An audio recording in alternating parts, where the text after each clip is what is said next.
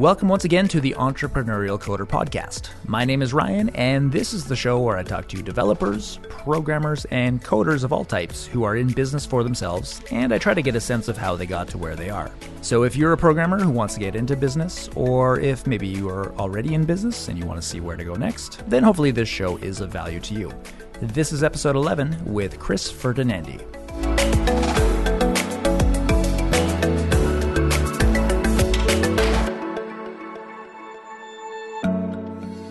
My guest today is Chris Ferdinandi. Chris helps people learn vanilla JavaScript. He believes there's a simpler, more resilient way to make things for the web. Chris is the author of the Vanilla JS Pocket Guide series, creator of the Vanilla JS Academy training program, and host of the Vanilla JS Podcast. His Developer Tips newsletter is read by thousands of developers each weekday.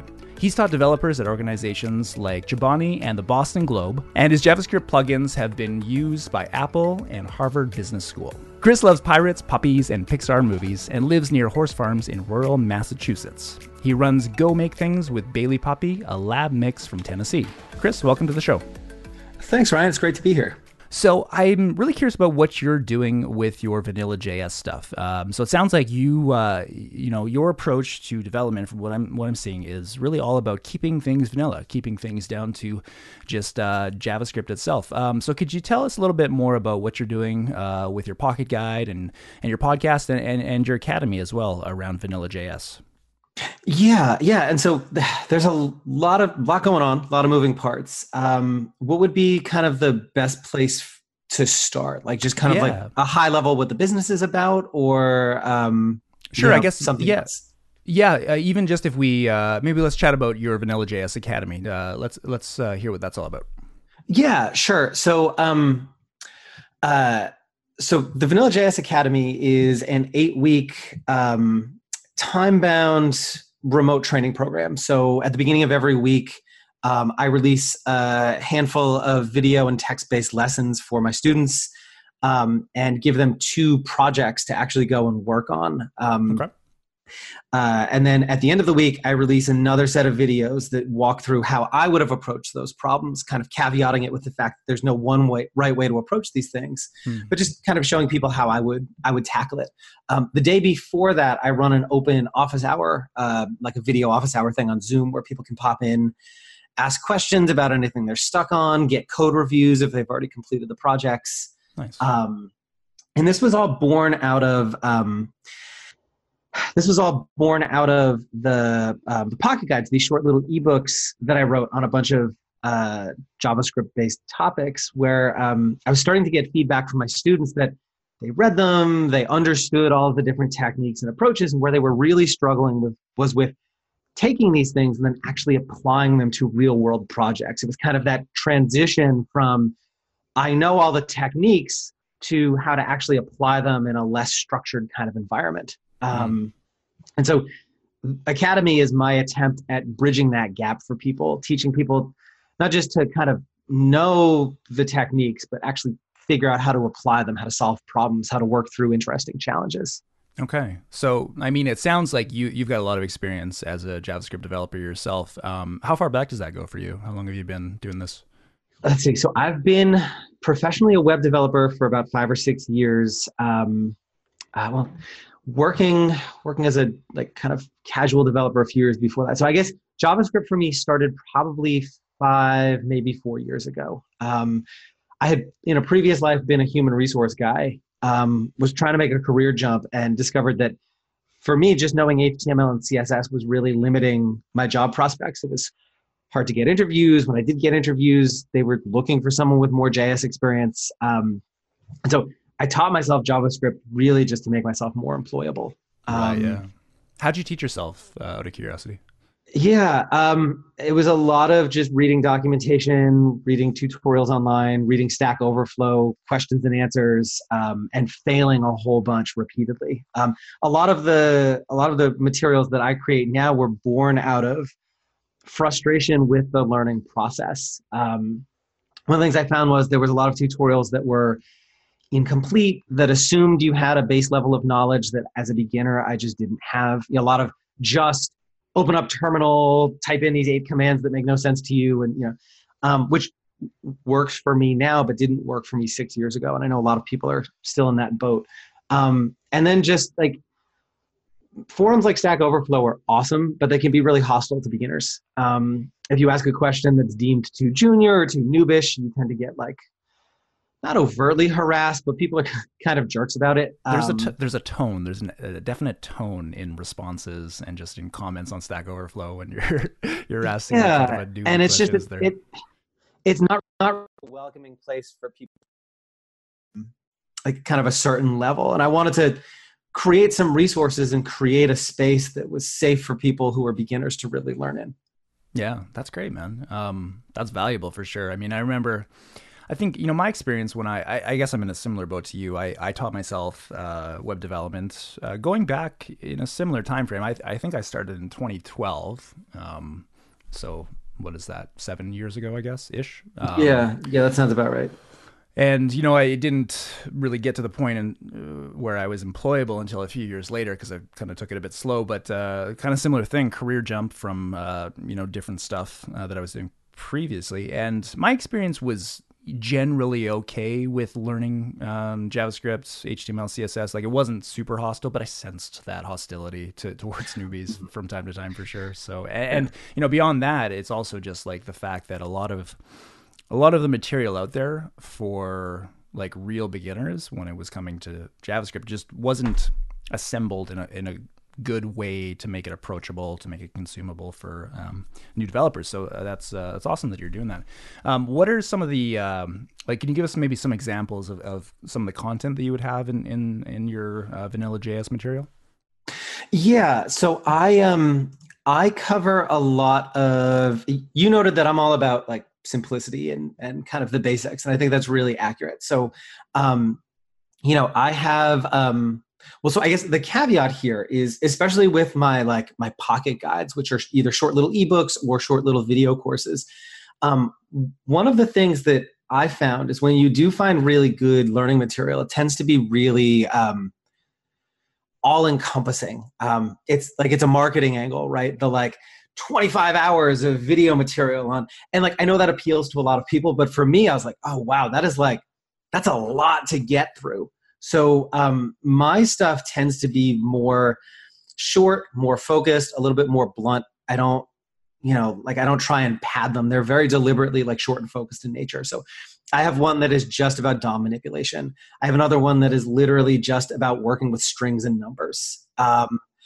Another guide that's purely focused on DOM injection. One just on working with APIs. And the idea is that you have a topic that you want to learn. You go in, you learn just about that topic.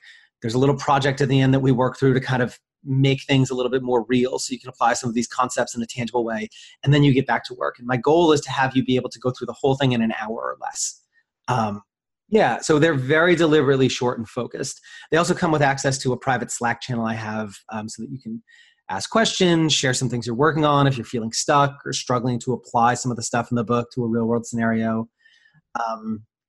But yeah, it's all just really kind of the basics. The other thing you mentioned, you learned around the same time frame as I did. You know, you'll probably remember, Ryan, that like front end development, especially with JavaScript, was a much simpler place then. I like to call it like the sweet spot of learning JS, where native APIs had caught up to libraries like jQuery in a lot of ways, and browser support was getting a lot better than it had been before. But we didn't have the really complex front end tooling infrastructure that we have today.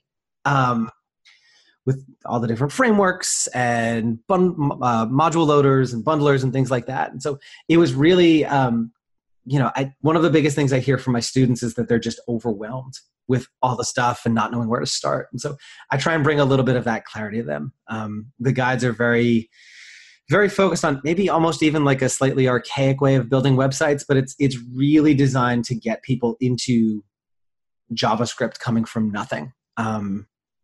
You know, so that's great. That's it's valuable, I think, especially because if you're a new developer and you're hopping into, you know, the Twitter sphere as a new developer, it's going to be a confusing place for a lot of people who haven't gone the, you know, 20,000 steps that you need to get to from new developer to knowing how, you know, bundlers and creating distributable files from your node modules and all that, how all that works together. So that's great. I think focusing on simplicity is excellent. One thing that, so you kind of mentioned something earlier that made me think about one of the issues that I kind of struggle with as an author is I tend to always think that if I understand a concept, if I understand something, it probably means that everyone else does as well. And I think there's there's different names for this, like the curse of knowledge and mm-hmm. there's some other ways I've heard people put it. And I was just thinking about this morning that it's like, it's even as soon as if I'm struggling to understand a topic, mm-hmm. at that point I'm like, oh, this must be something that would be worthwhile to teach once I understand it.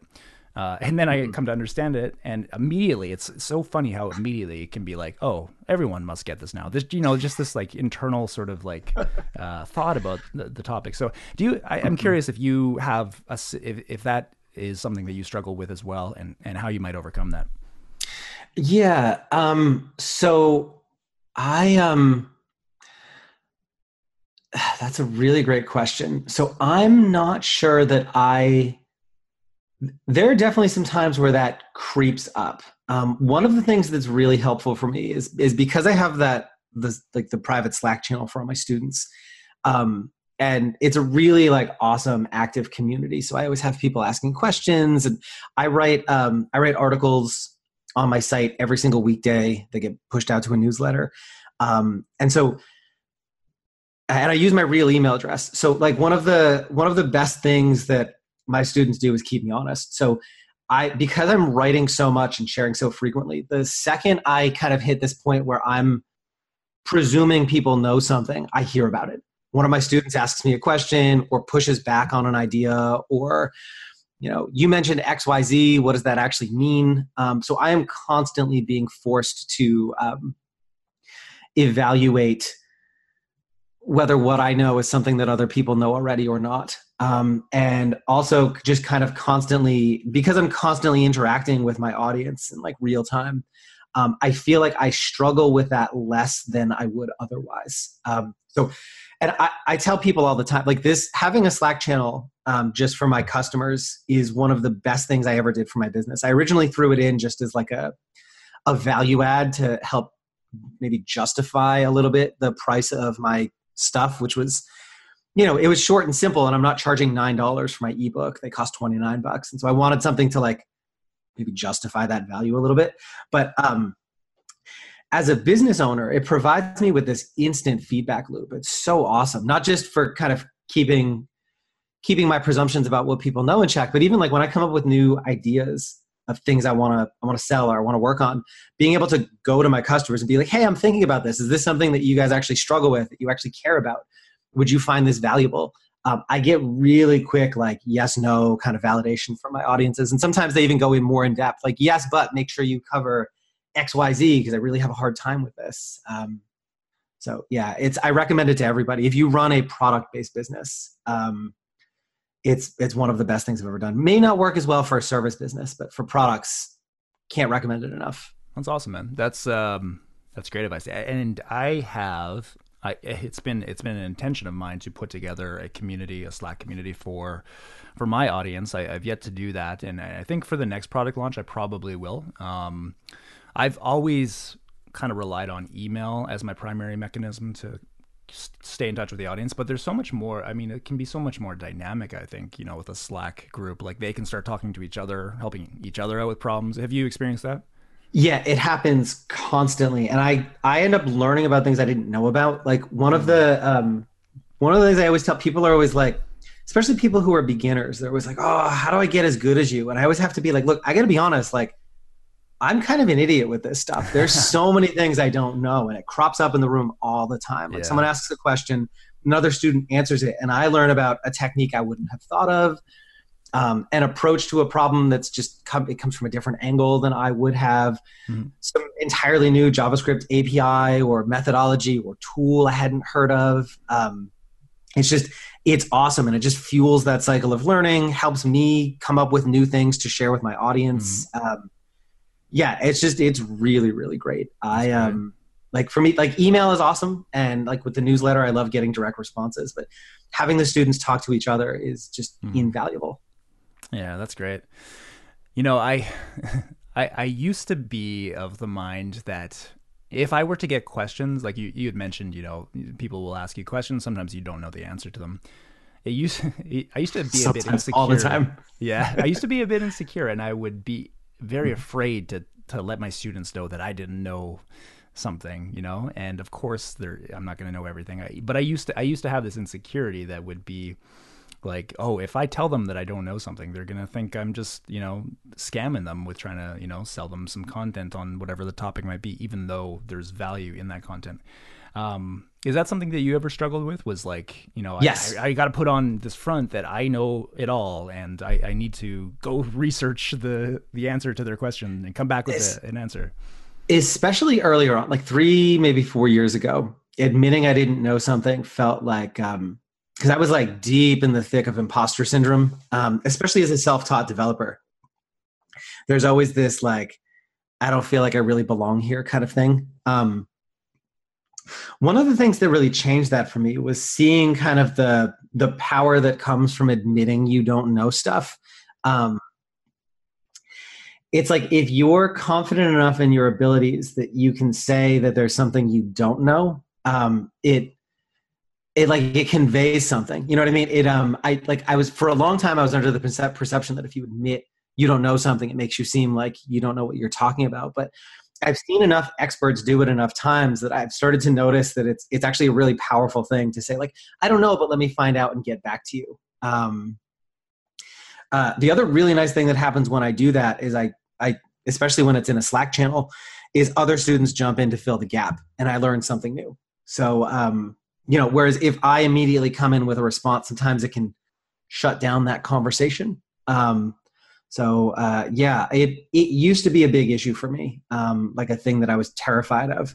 Now, not so much. Yeah, that's great. And it's the same thing for me too. I think, you know, so you probably, you follow people like Dan Abramov on Twitter, I'm sure. And yeah.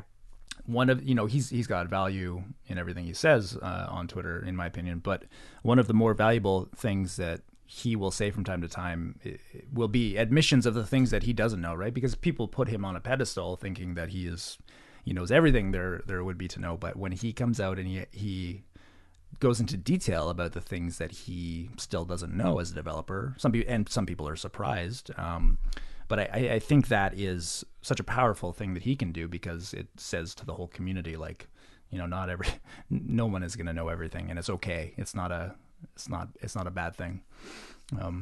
Yeah, that's cool. I'd love to shift and talk about kind of the business around your products. Yeah, for sure. And, so take me through what you got. So you, like, I guess the things that you offer as products. What are the individual things? The Pocket Guide is a product itself. The Academy is a product. Yeah. So I have these days I have 3 actual offerings, or three, I guess technically the newsletter is a product, but not really, like you don't pay for it, but it's kind of the first entry into, like if you think about your products as a kind of a ladder that you want to move people up, the first point of entry for me is almost always the newsletter. People sign up to get my daily tips. They're free, go straight to your inbox. And it sidesteps this whole need to immediately hook people into a sale when they hit a sales page. So, so much so that at the bottom of every sales page, I have a not ready to buy yet, get daily tips for free call to action, because I want to get people in regular contact with me. In those, at the end of each one, I recommend people a product that they might enjoy. So if you've never bought anything from me, you're going to get recommended my Pocket Guides, which are those short ebooks and videos for beginners. If you've purchased those, you're going to get recommended this new offering that I just spun up a couple of months ago, Vanilla JavaScript Projects. It's this monthly video series where I put forth a project that we're going to work on. And you can either pause and work on your own, or you can watch me go through it in real time. I don't plan them out ahead of time. I literally just solve them on the fly. So you get to see all of the, like, the screw-ups, the debugging, the, like, why isn't this working the way I thought it would? You get to hear my thought process. And then if you've done that, you get suggested my Vanilla JavaScript Academy. And so the system is smart. It has kind of an awareness of what you've already purchased. It's not going to offer you something you already own. But yeah, so the idea is to kind of work people up through that ladder where you start with the least expensive, easiest to kind of get into stuff. And then once they get a taste of kind of what working with you is like, you move them up into some more expensive, more value added kind of things. That's great. Yeah. What do you do for like, I guess would inbound be the right way to put it? Like, how do you attract people to? Yeah. How do I get customers? Yeah. Yeah. So, I do, most of my business these days is marketing, but it's not the kind of marketing that you would normally associate with marketing. So the number one thing I do to grow my business is daily writing. I just cannot recommend this enough. So I am early in my kind of transition into kind of starting up my own business. I worked with Jonathan Stark, who's a kind of a business coach for software developers, and also consumed a lot of Philip Morgan stuff, JonathanStark.com, and I think it's PhilipMorganConsulting.com. They have a bunch of free stuff. I recommend signing up for both their newsletters if you run your own business. It's amazing. But they both really strongly were like, you should write daily. You'd be surprised at what it does to your business. And I was absolutely terrified because I'm like, how am I going to come up with stuff to write every single weekday? But at the time I had a newsletter of about like 50 subscribers and it just wasn't growing. It was totally stagnated. So I brainstormed a list. I'm like, if I can come up with 30 article ideas in 10 minutes, I'll try this for a month. And if it really sucks, I can just roll it back. I'd been doing like a weekly kind of summary of awesome development stuff from the web at that point. So I came up with 25 ideas. I decided that was good enough. And I started writing. And this really interesting kind of thing happened where I started getting responses back to my articles because they were, so two things happened. I started getting responses back with questions about things, which led to more articles. So it created almost this flywheel effect where articles led to more articles, led to more articles, led to more articles. And so at this point, I have a backlog of 75 articles that I'm supposed to write. That keeps growing. It was just 125. I pruned out some articles that I decided I was just, they were like a year old at this point. I was never going to write them. So I have a backlog of 75 article ideas and it grows every day. The other thing that happened is my subscriber numbers started to surge. So I went from 50 subscribers to 100 in like 2 weeks. And then it grew to 300 and 500. And by the end of the year, I had passed the 1,000 subscriber threshold. Or after about 12 months, I had passed the 1,000 subscriber threshold after being stagnated at 50 for a year. My read rates or my open rates went up. My click-through rates went up. Every metric that you care about grew. My speculation is that because I'm writing daily, my articles become a lot shorter. And they went from being these long things that you would have to like set aside and read later and never get to the kind of thing you could just quickly read while you're drinking your morning coffee or tea and then get on with your day. My flow with these is that I publish them all as blog articles and then I use MailChimp's RSS to email workflow to just automatically push them out to an email. So people end up sharing them a lot on Twitter, on Facebook, whatever. And every email has a link to the original article on my site at the bottom of it. So when people share it, they're sharing the article on my site. I'm also publishing every day, which Google loves. So I start to get a lot of organic traffic that way. So the inbound traffic to my site now is just ridiculous. And it's all because I write articles every weekday. Wes Boss, who I'm sure a lot of people, but not everybody on this audience or on your podcast may know, he does a lot of JavaScript-based video training. He's probably the most successful person in this space for JavaScript training. He's working on a vanilla JavaScript course, and he recently tweeted out that every time he searched for a vanilla JavaScript thing as he prepares for this course, he ends up finding one of my articles. Like, I've now hit the point where I'm constantly showing up on the front page of Google because I write so much content. It's really just like, it's been kind of a deliberate goal of mine, but this is the number one source of marketing for me. Yeah. So that would over time. Oh, sorry, yeah, I'm sorry. No, it's okay. I was thinking that's probably then where you would be now capturing email addresses mostly, right? Like you would have organic reach through Google. People find your articles, and then you've probably got an opt-in on each article page. Every single article. Yeah. And I stole this idea from Paul Jarvis, who he's been such an inspiration in terms of how I run my business. He also has a really awesome new book out called Company of One that talks about running a business as like a solopreneur and how to grow in a way that's sustainable so you don't burn out. But so much of the way I run my business, down to having a Slack channel, was inspired by some of the stuff I saw him do that really resonated with me. And it's not the only way to run a business. Like Jonathan Stark has some slightly different perspectives, but Paul's kind of ethos fits really closely with mine. But one of the things he does that I thought was really great was he has that opt-in on the bottom of every article. So I stole that idea from him. One of the things he did that I thought was like really radical at the time, but just kind of makes sense today, is my homepage used to be a list of all the products that I sell. Now it's nothing but an opt-in to my newsletter. That is the number one thing I want people to do. I want to get them on my list so I can start talking to them. The sales happen later. And the idea that you don't need to immediately try and sell to someone was really scary to me before, but now just doing it any other way doesn't seem to make sense. So I have that opt-in on every article. So as people hit my page, they usually read the article and they sign up. One of the other things similar to this that I do is I now every day on Twitter, I search for Vanilla JS or hashtag Vanilla JS, and I answer questions. This is an idea I got from Amy Hoy and Alex Hillman. They run a whole kind of academy thing for entrepreneurs that I never took because it's really, really, really expensive. But in one of their free resources, they talk about this idea of something called, I think the term she uses is like knowledge bomb or e-bomb, something like that. But the idea is that you go to places where people are talking about your product's topics or primary audience, and you just answer questions people have. You point them to relevant resources. You're not trying to sell them anything. You're just literally trying to be a helpful human being.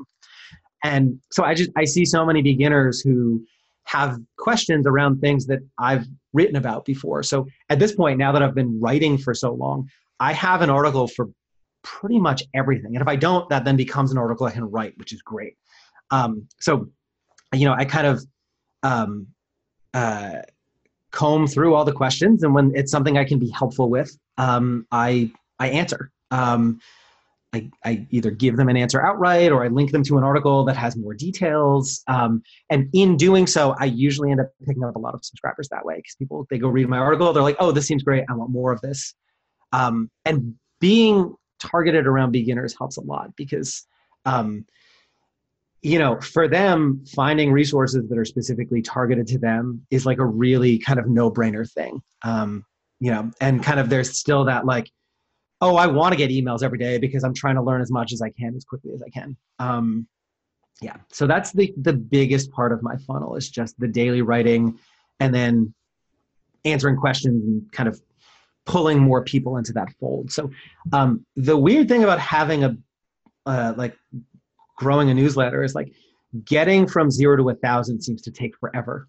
And then going from 1,000 to 2,000 happens more quickly.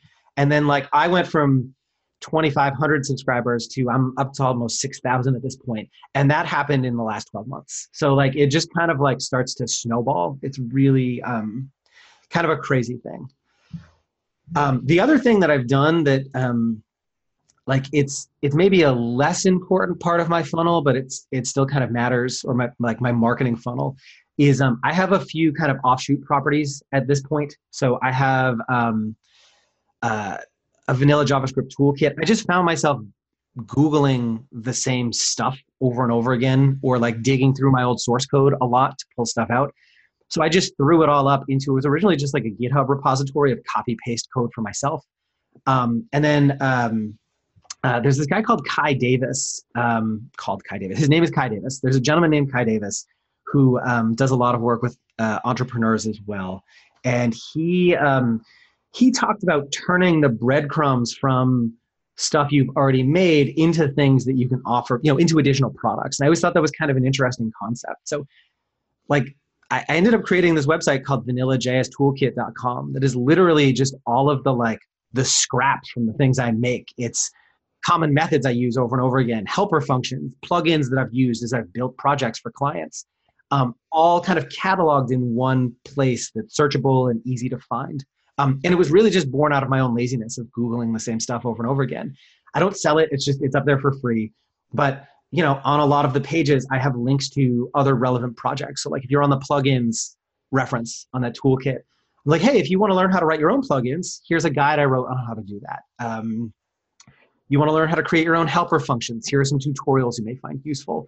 And, you know, at the bottom of every page, there's a link back to sign up to my newsletter. And then I ended up spinning up my own podcast that I do semi-infrequently. I ended up putting together a learning roadmap because I started hearing from a lot of people that they struggled with how to get started. And so I have, you know, kind of a, here are the things I'd learn. Here's the order I'd learn them in. Here are some projects that you can tackle if you really want to like build your skills around these topics. And if you're struggling in any of these areas, here are some resources I offer that can help you. And you know, all of these things are free. They're just kind of standalone sites, but they all funnel people eventually back into my newsletter or products that I offer. Yeah. And I don't do any like traditional marketing. So I don't have any, you know, like I'm not doing ads. I'm not, you know, just any of the like the traditional marketing stuff. I don't bother. It's kind of a, I think it's a bit of a waste of time and money in the industry that we're in. I agree. Because, you know, half of the developers you're trying to reach don't have, they have like an ad blocker in place anyway. Oh, for sure.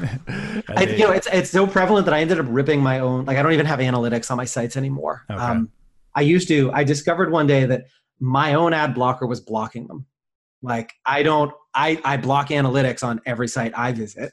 I figure my audience probably is too. And I hadn't looked at them in a year and a half. And when I did, they were starting to get more and more meaningless.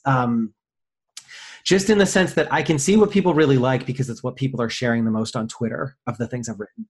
And for a while, it was interesting to see how people, like what Google searches were leading people to my site. But with everything kind of SSL'd now, Google blocks that information anyway. So like 99% of the search traffic was coming from like anonymous search terms. Like Google just wouldn't tell me. So I don't even have analytics anymore. It's just, I just write things, and when people want more of something, they tell me. It's pretty helpful. That's a good strategy though, because it seems like such a, and I've experienced this in my own, you know, content and business. Like if you're just genuinely trying to help people, I think it has a good effect in two ways. It, number one, it provides value for your target audience, and you know, that's going to incentivize them later on to make a purchase if you have a product to offer. But the other thing I think it does too, that I've been thinking about more and more, is like, you know, there's this whole concept in psychology of how it, you know, it feels good to volunteer, and it's like, it's therapeutic in a way to volunteer, right? And I've experienced that, like the times when I, you know, traditionally there's been certain peace that I've found when I've been able to just give things to my audience, like, you know, put a lot of effort into it, but just freely give it away and say, you know, I want this to help if it can. And so they're just, even at a personal level, like on our own psychology, I think it's beneficial to just be giving things out, right? To just scrap this whole idea that we always have to be making an offer, we always have to be trying to sell, rather just like, you know, giving stuff out there. I think that's huge. You know, of course, keeping in mind that if you want to have a sustainable business, you have to come up with, you know, strategies to have predictable income if that's your goal or whatever. Yes, that is true. But also, you know, there's those two other levels I think that it works on. You know, one thing you were talking about is the writing every day, and I'm curious about your process for that. So do you, is that something you'll batch up on like on one day of the week, or how do you do it? I am, so I, my whole work process is optimized around my own laziness.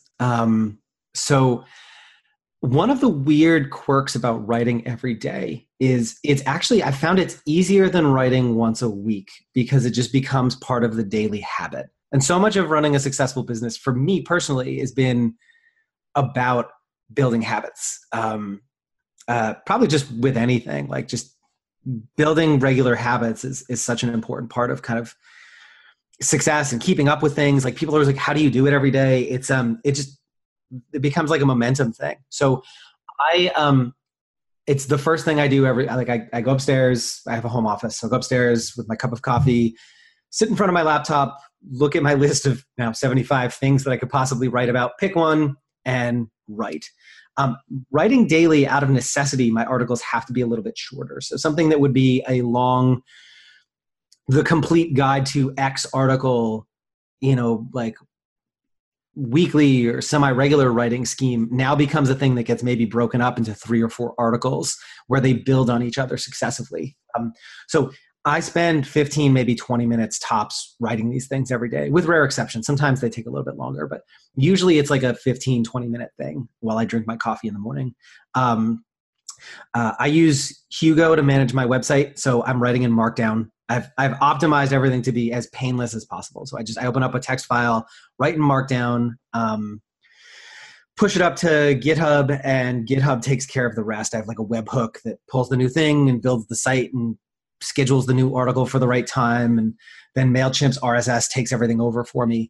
The only time I do batch writing is if I'm going to go on vacation. I want to keep up that continuity while I'm away. So I've spent a lot of time automating as much of my business as I can too. And that is one piece of it. So like I'll queue up seven or eight articles for while I'm on vacation. So they just go out every day while I'm away and I have them pre-scheduled for each day. That has really proven to me why writing daily instead of weekly is so, even if you batch them, is so important, because I come back from vacation and all the other parts of my work I get back into really easily, but like the writing is so damn hard if I've been out of it for a week. Like coming up with, or like actually starting to write again after that week off is the hardest part of coming back.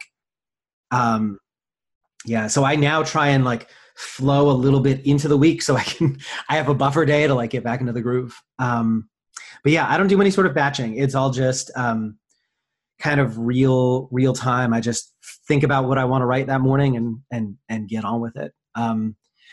It would be a struggle, but like there are some days where it is a little bit hard. Like there are some mornings where I just like, I'm tired. I can't get into the groove. On those days when I really want to, like, I just need to phone it in, like for my own kind of like sanity, mental health, whatever. I do one of two things. I have a kind of a back catalog of just tools and like things that I find useful that I want to share with people. So, you know, on those days, rather than writing a tutorial, I'll point people to like, a useful tool I've used that I found helpful in my development, or an article someone else wrote that I think is really insightful. And rather than like adding my own thoughts to it, I'll just pull out a quote I find particularly important and then tell people to go read the whole thing.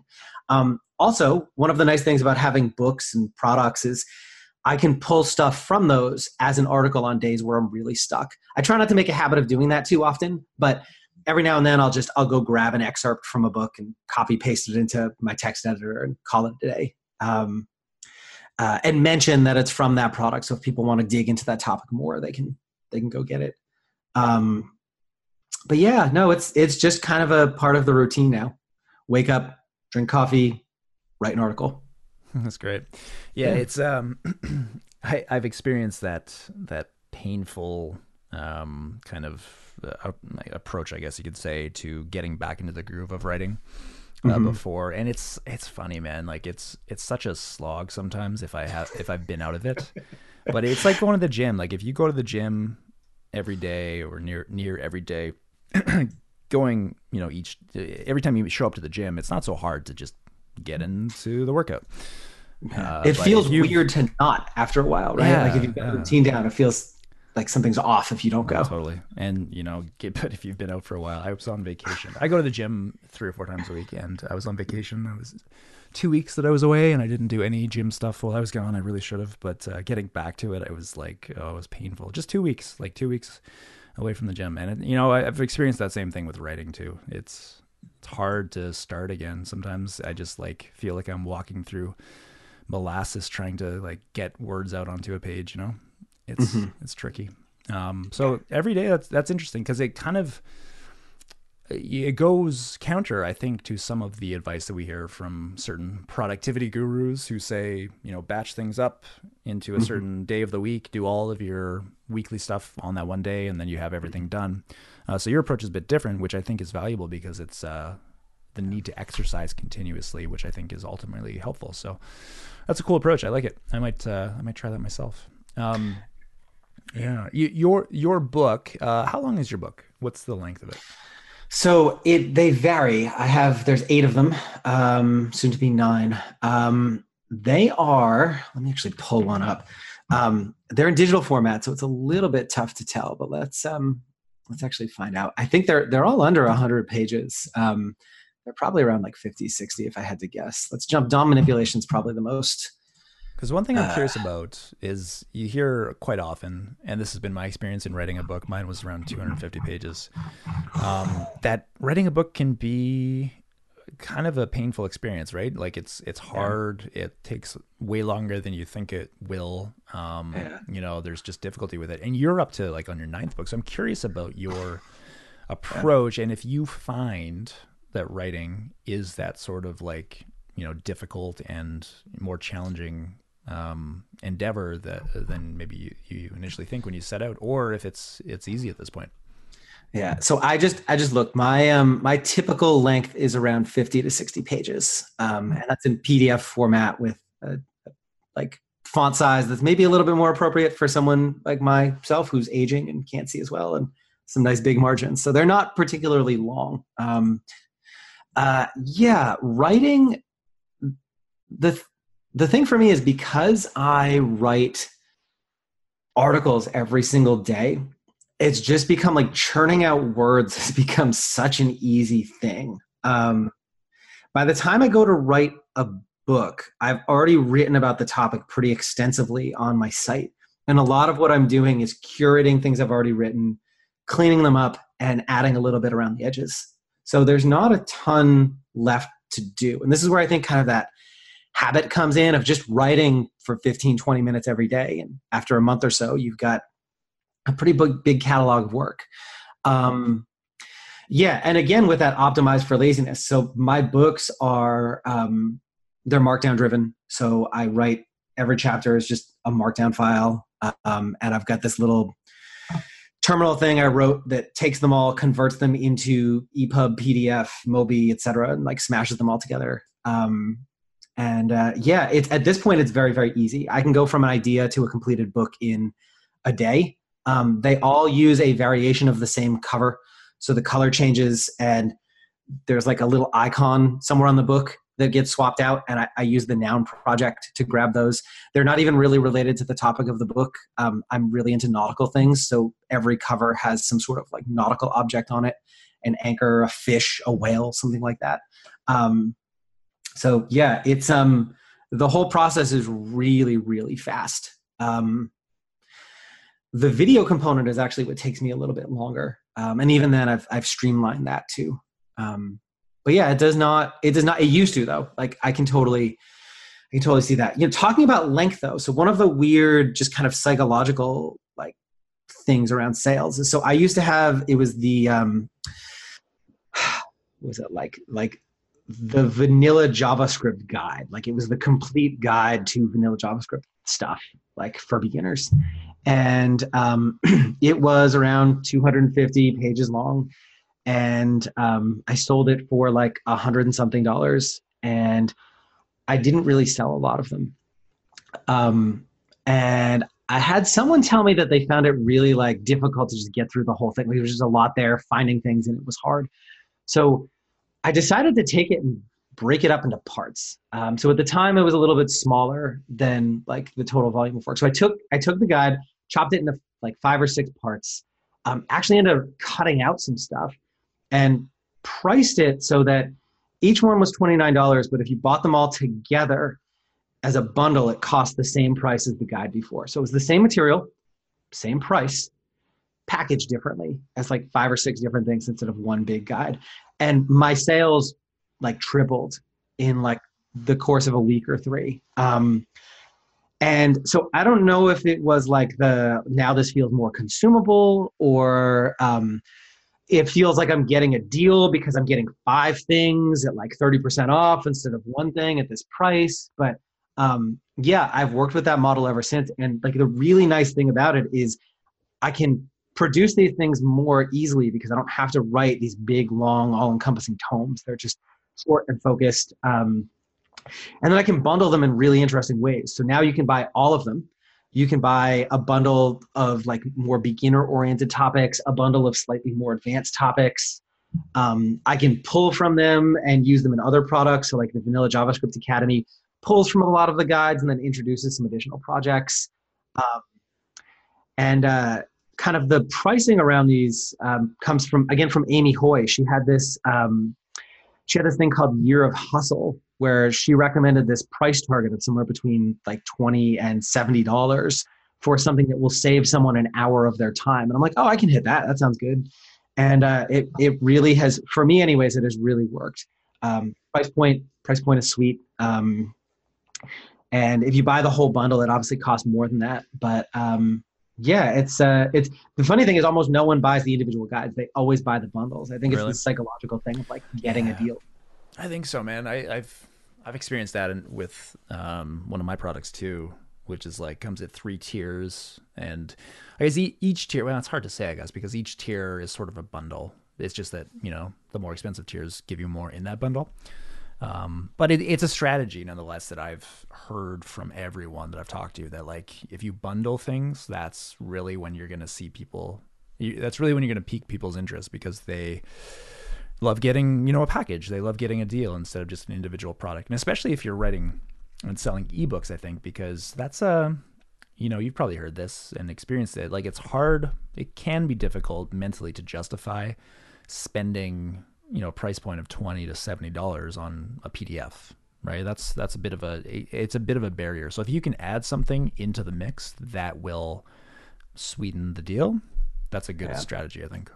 I also have kind of this inception level thing going on. So you can get, well, this is the individual one, but like if I were to jump over to I'll talk about an individual book, for example. So like an ebook costs $29. The video version of it costs $70, or you can get both for $75. So it becomes this like no-brainer thing for most people to just get both.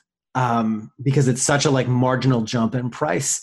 And it pushes a lot more people who would have just gotten the ebook to get the book with the videos, because even though there's like a huge gap between $30 and $75, they're more focused on the like, oh, for just $5 more, I can get like, you know, then the videos cost, I can get the videos and the ebooks. Like, I'm obviously going to do that.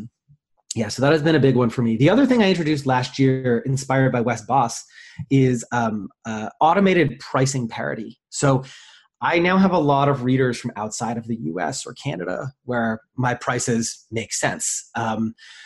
Yeah, I have a lot of folks from India, from Nigeria, from parts of like Russia and other Asian countries where my prices, given kind of the cost of living there and the salaries there, are just prohibitively expensive. This occurred to me because I had someone from Nigeria who was having trouble buying my stuff because his credit card kept getting rejected. And it turned out that the cost of my stuff was like at the upper limit of how much he was allowed to put on his credit card every month, of $300. And I was talking to him, and he had saved up for months to buy something that would be kind of like a frivolous purchase for someone in America. And I'm like, dude, there's no way I'm going to let you spend that much money on this thing. Like, that's just, I appreciate that you find the value in it, but like, it just morally feels wrong. So this is when I still had analytics on my site. I went and looked at all the countries that people visit from, and any country that had 5 or more visitors on it, I went and looked up salary information for an entry-level web developer in that country, compared it to what they get paid here. That position gets paid here, and then set up an automated system that offers them a discount equal to the percentage difference in those two salaries. So like, You know, if you're from Nigeria, you're going to get, I think it's like a 91% discount. Same with India. If you're from, you know, some other countries, it's closer to 50%. But it's just, it's automated. You hit the site, it shows you the discount with a code you can use. And that has driven so many more sales than I expected it to. I did not realize how many people weren't buying my stuff because it was unaffordable to them before I started doing this. But yeah, and it's one of those things like it, with a digital product that costs me no additional time or energy to like, whether I sell 1 or 100 of them, like it becomes a no-brainer to do something like this. These were sales I weren't getting otherwise. So if I sell it for, you know, 9% of what I would have sold it for otherwise, it just doesn't matter. You know, yeah, totally. So it's a sale I wasn't getting anyways. Yeah. So this has been a huge thing for me. It's That's driven awesome. A lot of my business growth over the last year. It's such a great strategy and something that is probably not all the, like it wouldn't come naturally to think about that, I don't think, because, you know, when you're selling a physical product like we've done in all of history as opposed to digital, it doesn't make sense. Like it's not, you know, you can't do that. Yeah, there's like a minimum, like a floor cost that you can't go below. Exactly. But with digital, because it's, you know, otherwise it's just, you know, nothing to provide the download. Yeah. It's great. So that's awesome. I'm curious about your approach when you're going to come out with a new offering. What's your kind of strategy around launching? And do you do something where you're going to, you know, incentivize your audience for a while leading up to the launch? You let them know about it. You build interest. How do you approach launches? Yeah. So I used to be better at this than I am now. It depends on the thing. So like when it's a new like pocket guide or like video course, I usually mention that it's coming out a week or two beforehand, and I'll sometimes start to share more articles around that topic just before the guide goes live, just to kind of get people primed around that topic. And I also offer an exclusive discount to my newsletter subscribers. So like, you know, if you buy within the first week, you'll get, honestly, it's usually like somewhere between 30 and 50% off. It's pretty substantial. The bigger... like for other products, you know, it's really interesting. Like I used to do a lot more hype around launches. And these days I actually don't. I usually just mention it a couple of times before it goes live or let people know like the day before. The thing I've found is most of my customers for the new stuff I launch are people who have already purchased my old stuff. And so a lot of my launch sequence these days is just letting them know that a new thing is now available and here's a discount you can use for a short while. And then I'll send them 2 or 3 emails just in case they've, you know, stuff gets lost, stuff gets missed. Like, oh, just a quick reminder, that special discount code I gave you expires, you know, tomorrow. Make sure you use it before then if you're interested. Yeah, it's become a much more like not a big deal kind of thing. The bigger kind of sequences for me are actually more around like things like Black Friday and the holiday season and just kind of like building up some hype there. But yeah, the launches used to be much more of an event for me than they are now. I've kind of hit this point where I have a fan base that wants to buy my new stuff when it comes out. And so I just kind of tell them about it and they do. It seems like such a like weird thing to say, but yeah, marketing has become a much more casual kind of affair. And I'm a lot more concerned with like, just like the long-term growth and getting more people on that email list these days than I am with like the big hype around a launch. Yeah, one of the more recent things I did was launch that like subscription video series, just because I, rather than having like with my existing product base to get more money every month, I have to sell the things I've already made to new people or create new things to sell to the people who've already bought. But with the subscription business, the same people keep giving you the same money every month. And so that has become like a very nice thing. Not a big part of my business yet, but slowly growing. But yeah, I wish I could be like, oh yeah, I have this huge long, and there's people who are definitely better at that than me. Like Paul Jarvis is amazing at the sequence and the launch. Amy Hoy, amazing at building hype around a new product.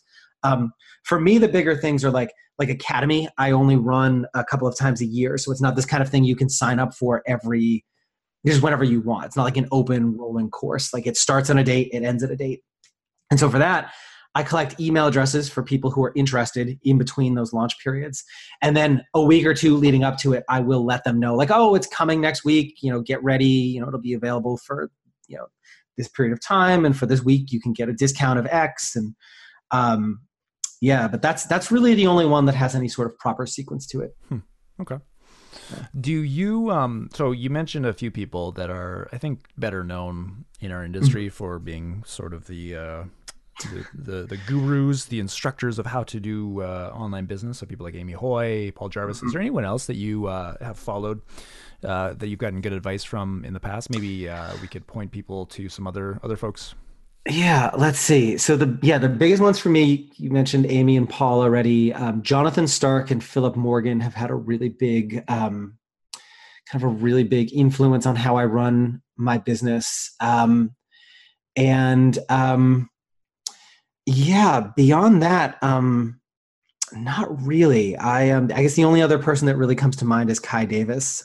One of the nice things about, so I had actually done some formal business coaching with Jonathan Stark, which got me access to his Slack channel. And it's a really nice community of folks where, like, I'm constantly, like, sharing things I've learned, they're sharing things they've learned, things that work, things that didn't.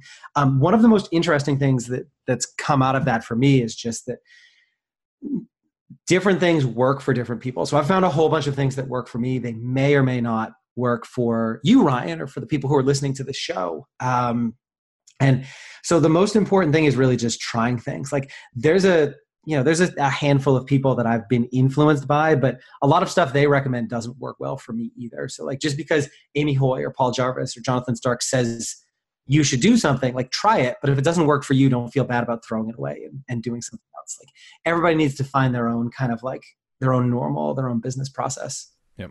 Yeah, I think that's great advice. It's, you know, there's a couple things that I've come to realize is a little bit problematic for people that are on the journey in this this industry and in this area of activity that we're in. And that is, there's a couple things. There's the temptation to just, like, try to mimic what other people are doing and, you know, think that that's going to just work, you know, just as well.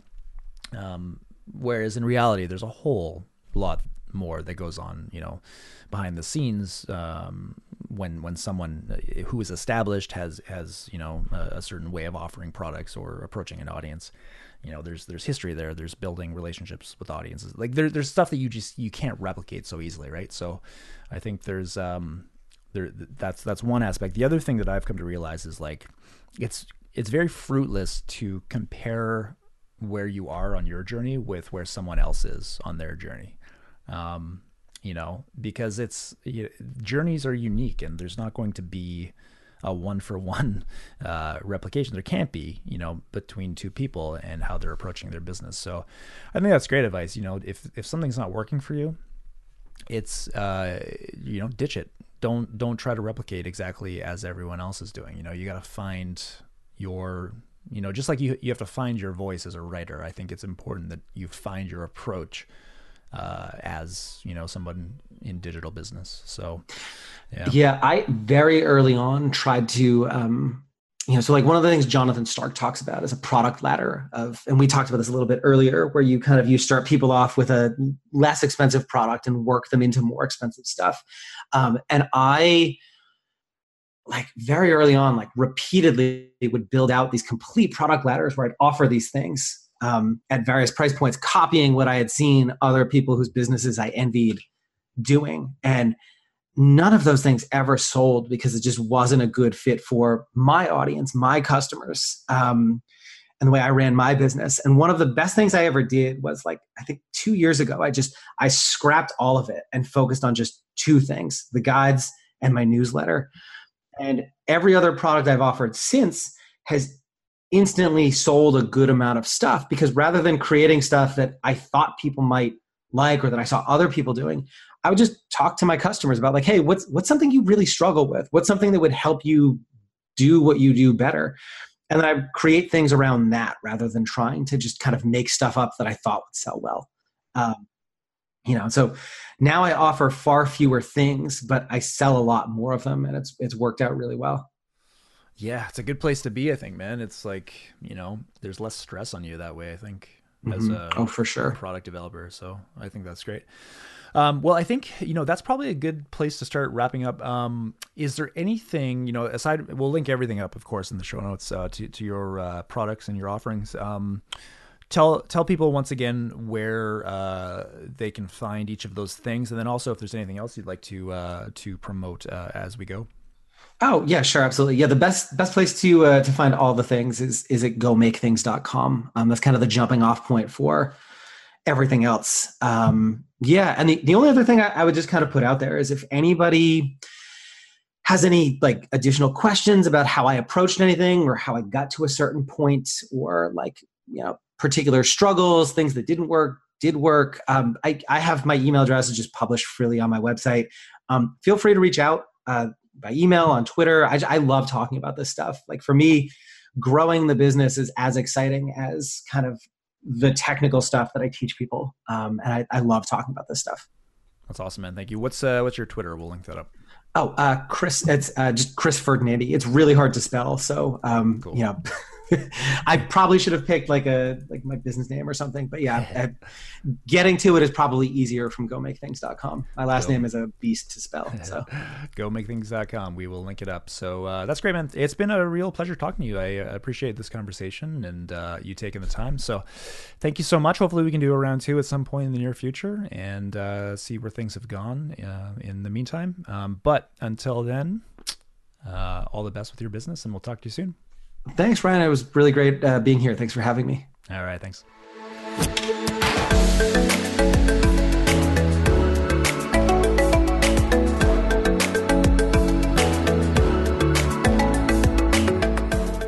Thank you once again so much for tuning in to the Entrepreneurial Coder podcast today. You can find show notes, including all the links and resources that Chris mentioned at ecpodcast.io. If you've got any feedback about the show, if you'd like to suggest a future guest, or if you just want to say hi, I'd love to hear from you. You can say hi on Twitter at twitter.com/coderpodcast. Also, if you enjoyed this episode, and if you feel so inclined, it would be great if you could leave a review and subscribe. And if not, no hard feelings. Until next time, happy hacking.